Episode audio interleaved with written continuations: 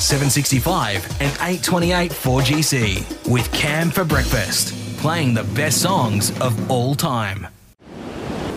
How you doing? You're with Cameron on the Brekky Show. We are playing the best songs of all time, and joining us on the phone to talk about all the things to do in Charters Towers is our wonderful mayor Frank Beveridge. How you going, Frank?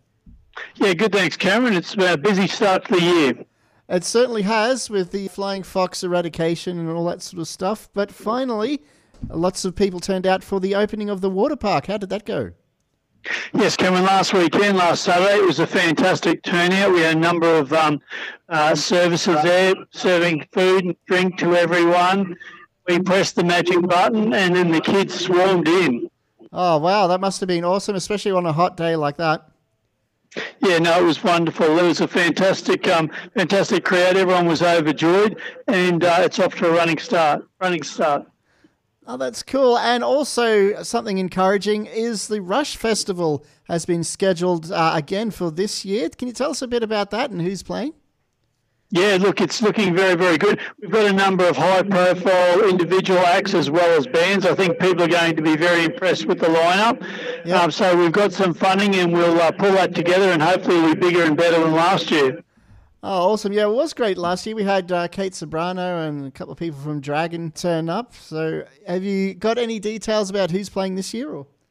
Um, it's still uh, a little bit quiet. We've got a, a very good rock band. We've got a, a number of uh, individual artists, and I, I, think everyone will recognise the names. So, um, so I'm very hopeful. And that's not the only good thing happening performance wise. The World Theatre's got some great shows this month, including an Elvis Presley tribute show uh, with Brody Finlay. I'm sure people are looking forward to that. Absolutely, yeah. Oh, it was supposed to be here last month, but there was a few issues there. He had to cancel, but I'll certainly be getting along there. I think uh, people will be very, very impressed with that stage show. And I'm sure people are interested to know about the Green Waste Day, where council's endorsed a free domestic green waste disposal day. Can you give us a bit more info on that?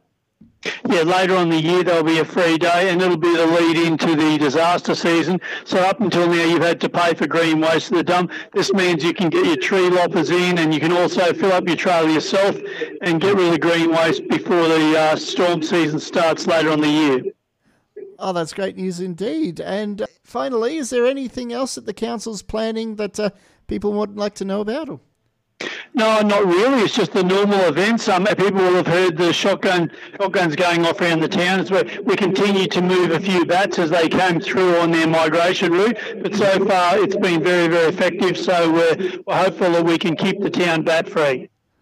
Oh, that's great news indeed. Well, thank you so much for your time today, Mayor Frank Beveridge, and uh, all the best with uh, what the council's planning in the next few months.